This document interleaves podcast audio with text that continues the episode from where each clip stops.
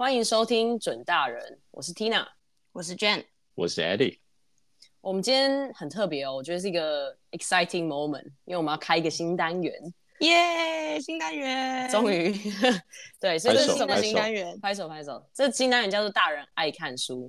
就在这个单元，哦、我希望我们每一次都可以分享一本我们三个不一定都看过，但是我们三个其中有一个人或两个人推荐的一本书，然后来讨论探讨一下我们看这本书的感想，这样分享给大家。Tina 会这样讲，就是因为这本书他还没有看过，是的，才由我主持。对，是的，没有，他是有这本书，但是还没看完。OK，对对对对，好，行行行行，可以可以可以可以可以。Anyways，就是叫大人爱看书。我们今天会分享一本书给大家。那 Jane 跟 Eddie 都看完了，嗯、那所以今天会由我主持，然后问他们跟大家分享一些他们看完这本书的感想。那我们先从呃介绍一下这本书是一个什么样的书，然后可能一些跟这本书有关的背景。那你们先跟大家分享一下。那我先讲好了，因为是我推荐的嘛。嗯，这本书先讲书名好了，它叫做《The Almanac of Neville Ravikant》。它其实有一点像是一个人，某一个人。那等下再讲这个人的背景。但是某一个人，他对生活、对比如说财富、对快乐、对你自己、对一些生活上的哲学，他看法的一个精华跟统整吧。而且他其实不是 Naval 这个人。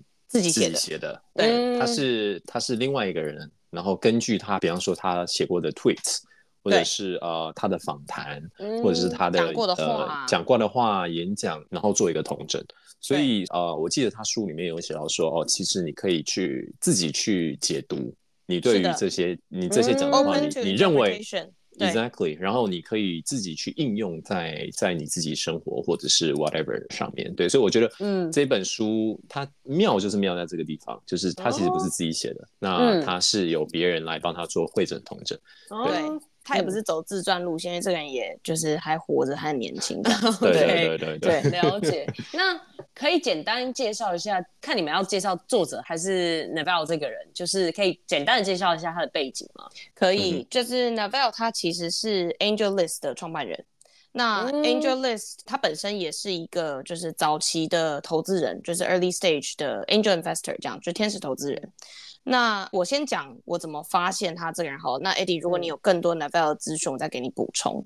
就其实我发现这个人是因为以前在 startup 工作的那段时间，就会开始接触很多新创圈的东西嘛。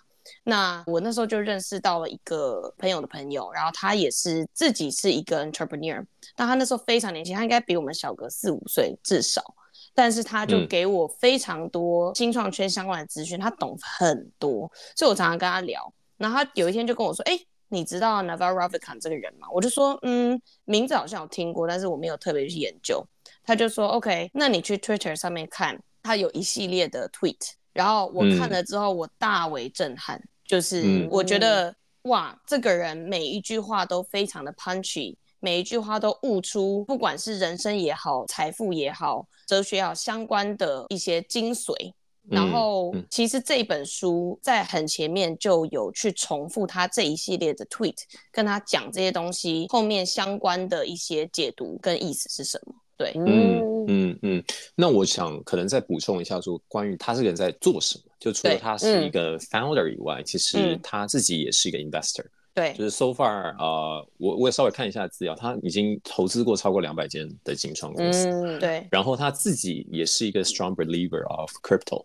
所以他自己也有，嗯、他自己也是一个 crypto fund 的一个合伙人。对。然后另外呢，他也做了非常多的 side project。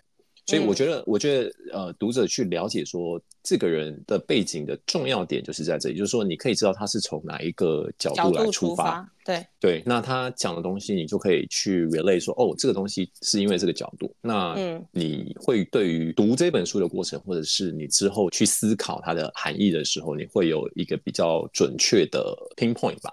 我会这样讲。嗯，因为其实我们第一集在我们 Instagram 分享过一个 quote，其实就是从。这本这本书出来的嘛，对，对，所以感觉就是呼应一下，然后再更细分享这一 quote 出自的这本书里面的更多不同的内容。那 Before we dive in，既然你是怎么知道这本书的？是你遇到那个人推荐你的吗？还是你对你从哪里知道的？其实这本书我有点忘记它什么时候出版，是去年吗？好像是去年还是今年出。但是我其实 follow 这个人 follow 了蛮久的。那他写这本书的时候，他其实蛮安静的。就是他没有 make a noise 或特别去宣传干嘛的。我其实是透过另外一个 YouTuber 我才发现这本书。Oh. 对，那嗯、呃，这本书他其实写的时候，Naval 的信念是 This is a public service，所以这本书其实是有完全免费的 PDF，你不用去买。嗯、当然你要买实体书也可以。原来原来，嗯，嗯不错不错，好。那我想要就是可能在我们接下来去 dive in 之前，我想要先讲一下说这本书到底在讲什么。对，嗯、我觉得呃，maybe 可能对于听众，等一下在听我们讲这些东西的时候，会会有一个比较清楚的轮廓。那我觉得这本书真的非常简单，很好读，然后呃，没有什么生字的什么，就是如果你不是一个对，对你不是一个 native speaker，那你读起来也不会有任何负担。那我觉得它主要就是讲两个东西：wealth 跟 happiness。嗯、你要怎么去、嗯、呃 build your wealth？然后第二个是 how to be happy。Right? 对，那在 wealth 这个主要的章节里面，他讲了两个主要的概念啦。第一个就是 build wealth，嗯，那你在 build wealth 过程中，你也需要有很好的 judgment，所以他也谈到了说 how to build your judgment，对，然后可以让你来帮助到你去 build wealth。对，那 how to be happy 呢？有三个部分，第一个呢就是说 how to learn to be happy，对，这是一个可以有办法去 learn 的一个 process。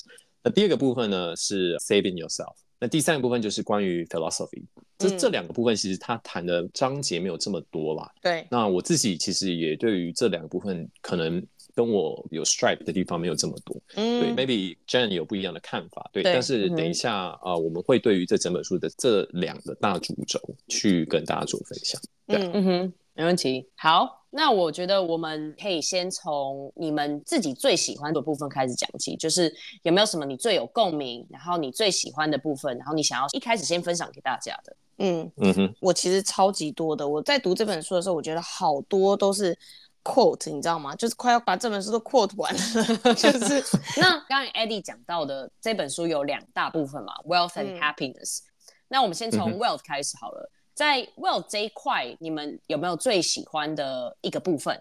我觉得我可以跟大家分享一下，因为这个部分我其实觉得我读起来，我觉得真的非常有意思。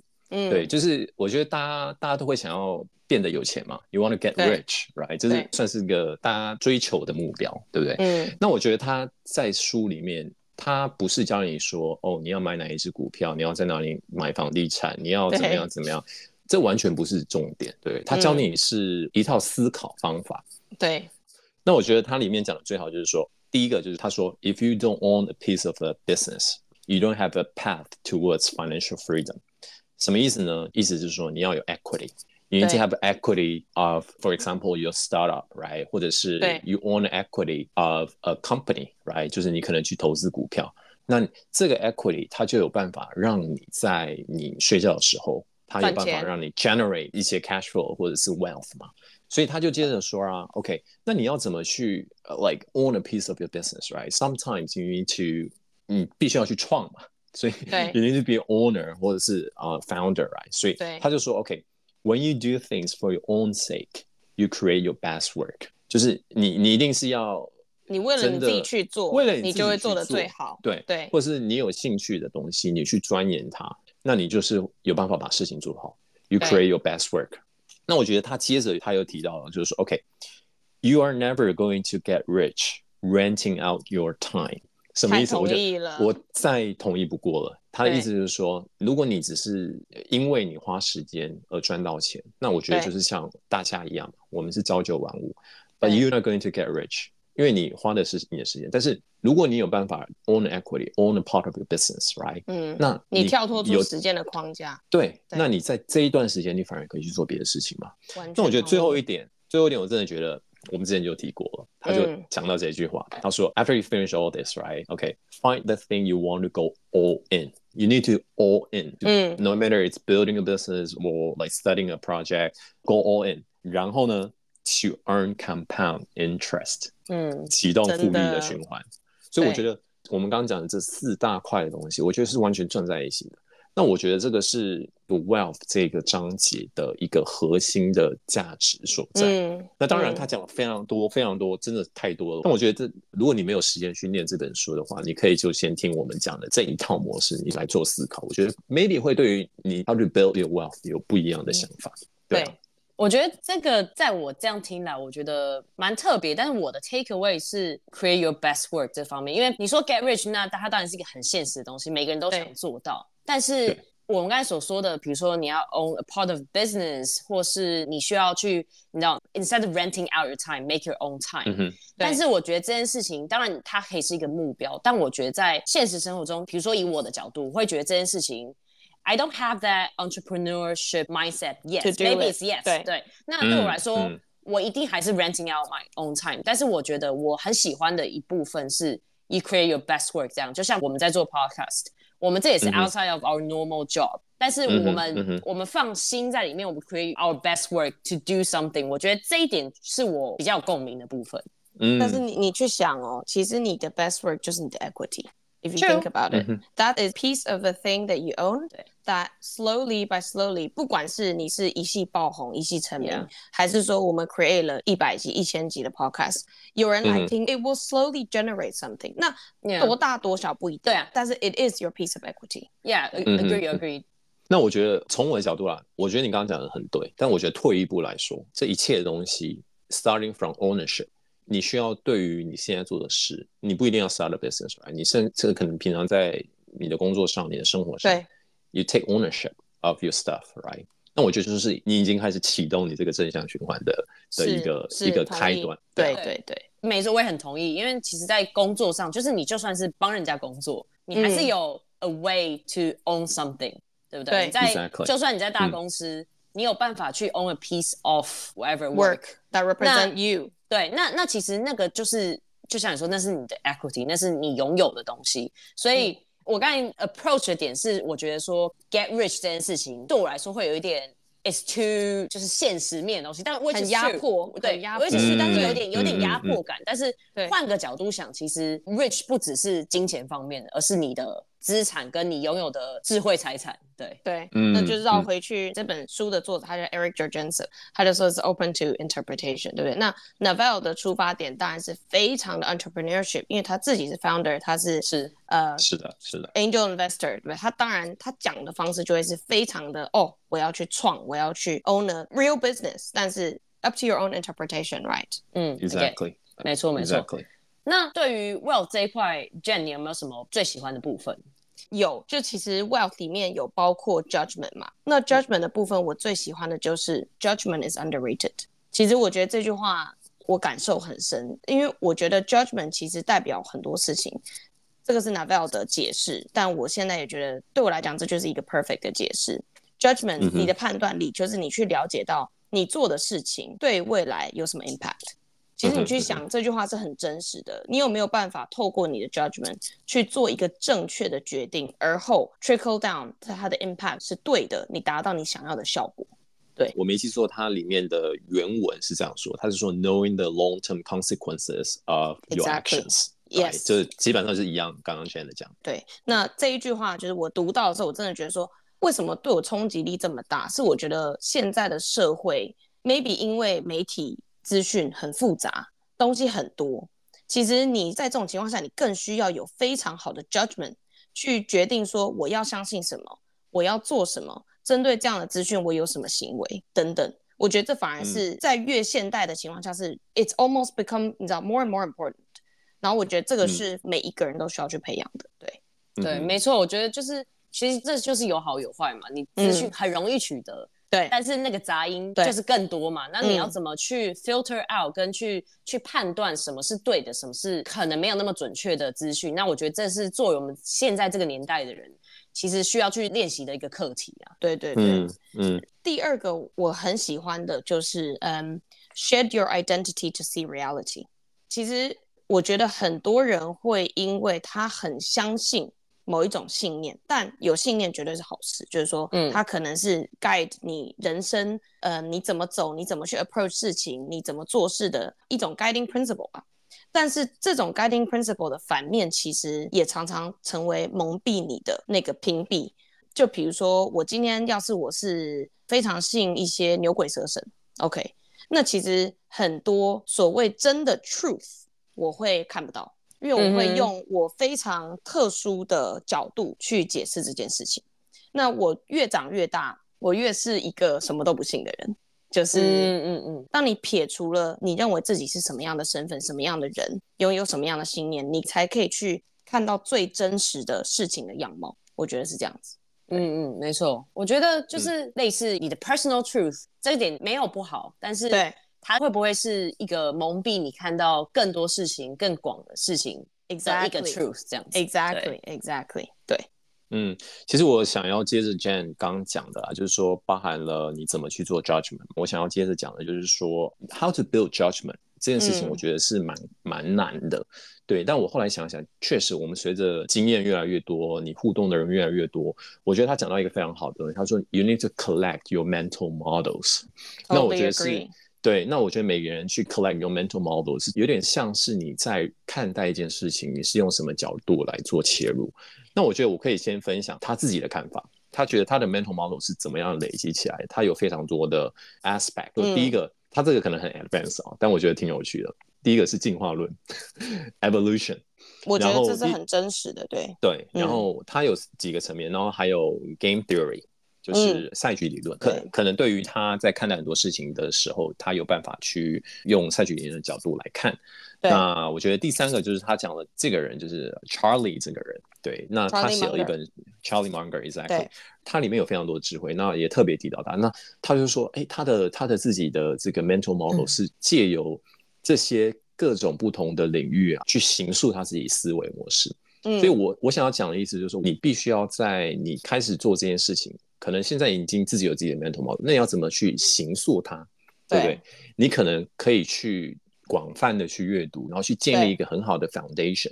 你要先建立好你的 foundation，你之后慢慢的，它会去 shape 你的 thinking，right？、嗯、那你之后遇到事情，你之后在看待人、跟人家说话，这个 foundation 就会成为你自己 mental model 的一部分。所以我觉得是一个很漫长的累积过程，但 you need to take some actions，right？、嗯、那我觉得他他 pinpoint 的几个领域，我觉得是非常有意思的。对，对，其实 Eddie 讲的 mental model，我想要绕回。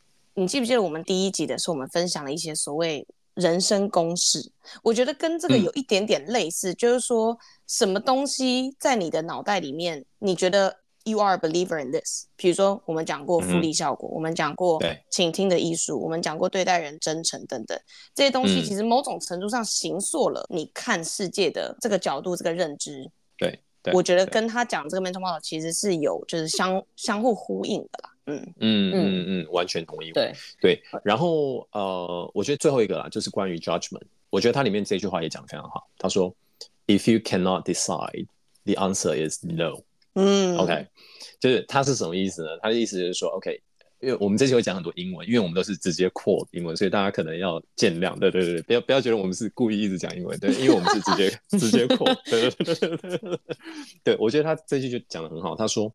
If you are evenly split on different decisions, take the path more painful in the short term。这个就是我之前跟你讲过的，就是你路要挑难的走。对对对对对对。但是我觉得连回去刚刚讲那句话，但是如果你没有办法解决，你没有办法去下一个判断，那你就干脆不要做，表示你根本就还没有想清楚。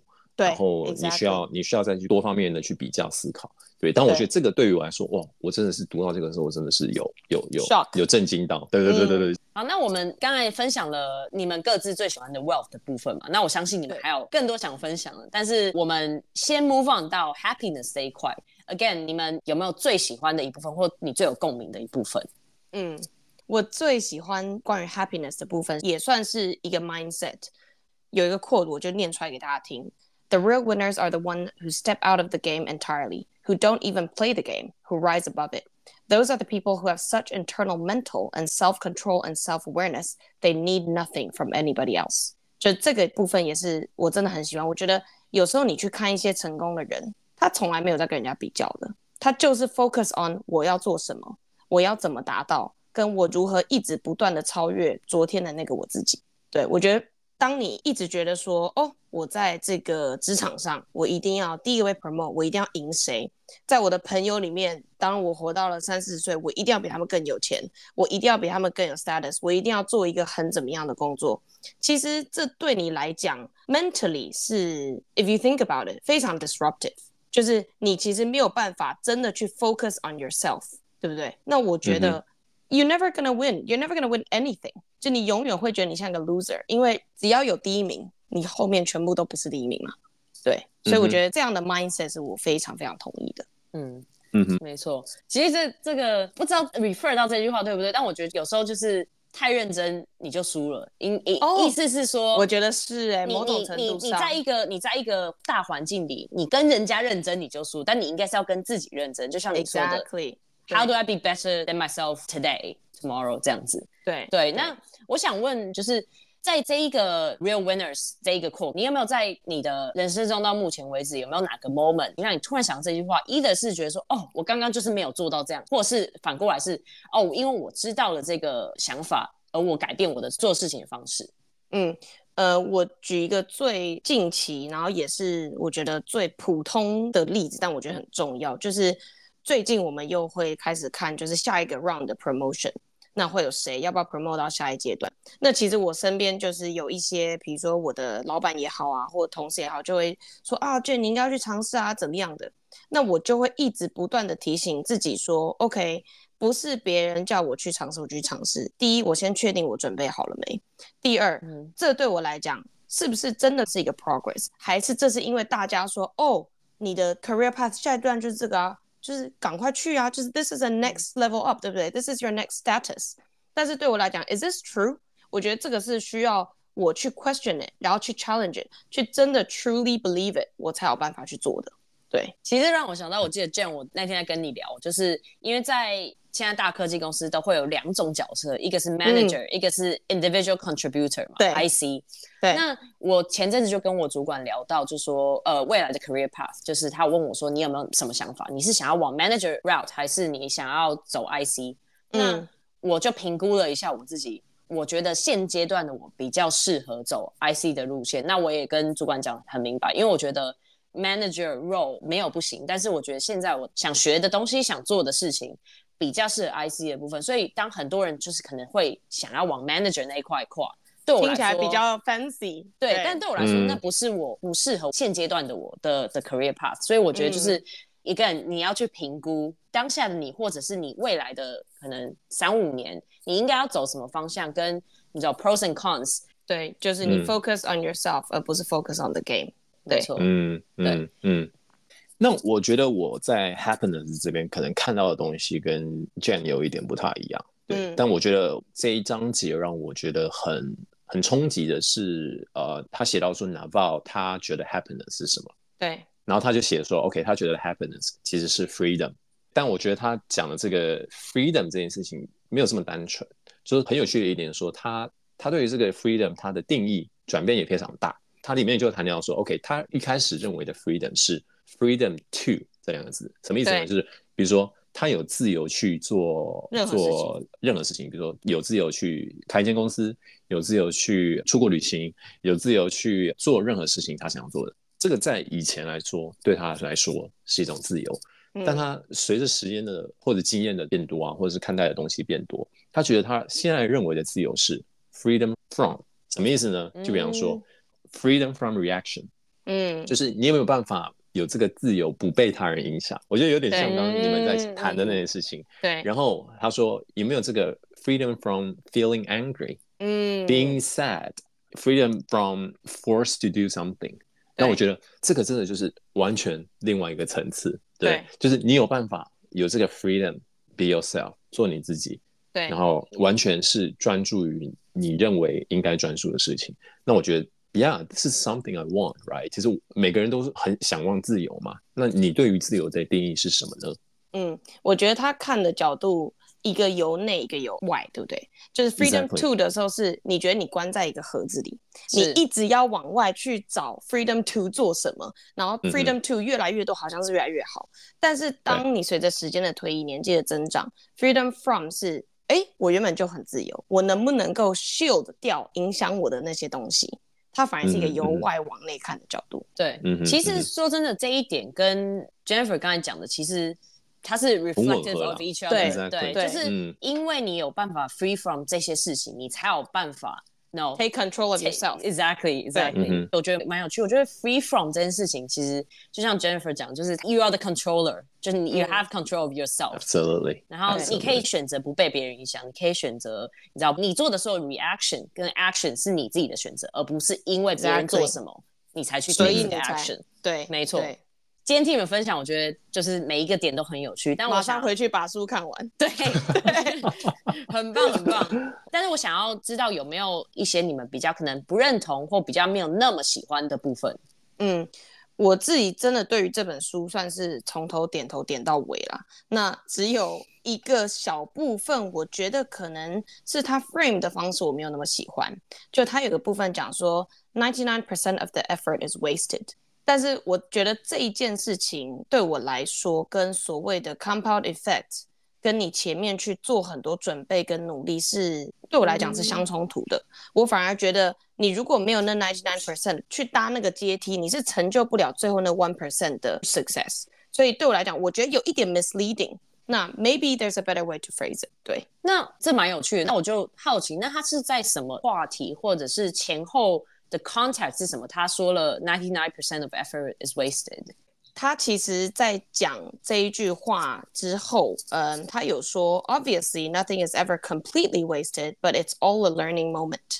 他的意思有点像是，嗯，你 learning 的部分其实不是最关键的那些的部分，对。可是对我来讲，still 就是，嗯，我觉得这些都是积累吧，就是都是。 逐渐去积累，成为你可以变成成功的那一个人的前提。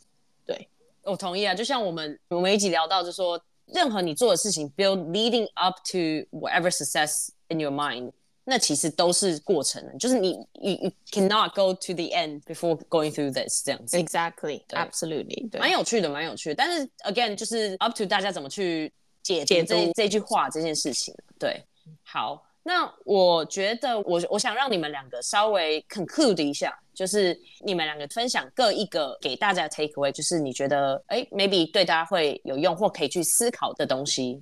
嗯，第一个我想分享，对我来讲比较大的 take away，也就是说算是 learning 的点吧。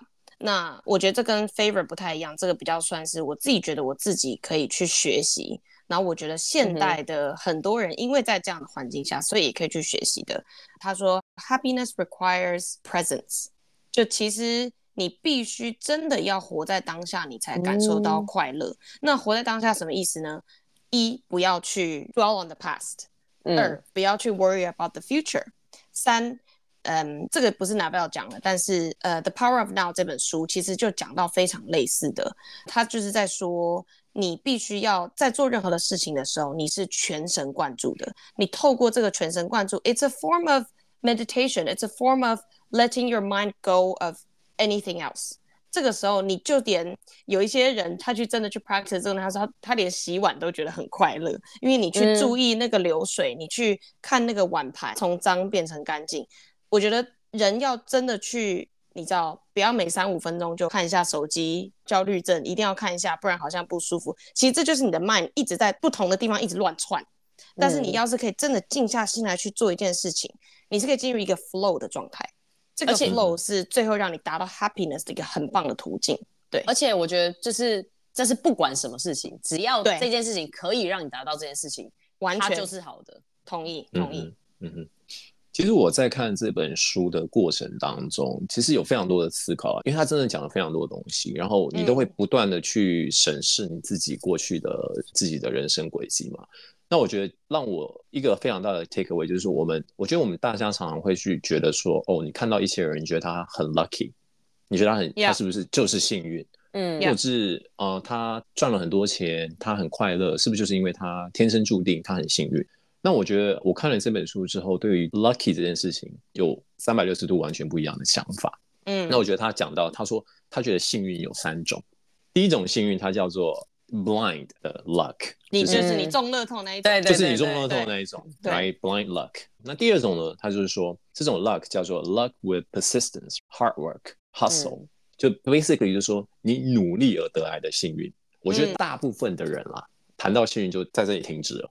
对不对？对，机会是留给准备好准备好的，对对对对，大家都会觉得啊，幸运就是啊，赛来的，对不对？天上掉下来，或者是你努力来的，对。那我觉得他真的厉害，就是他其实有第三种幸运。他说第三种幸运是什么呢？You become very good at spotting luck, right? Spotting luck, right? 你就是你懂得去发掘幸运。对。那我觉得这件事情对于我来说，我真的是看到这边，我真的站起来鼓掌。自己自己站起来，就开始鼓掌，因为我觉得 这个 mindset 真的是我以前从来没有思考过的角度，就是说你怎么去 spot 你自己的 luck，right？spot 这个 opportunities，right？spot your own luck，我觉得它有一个 subset 比较算是一个例子吧，我举给大家听。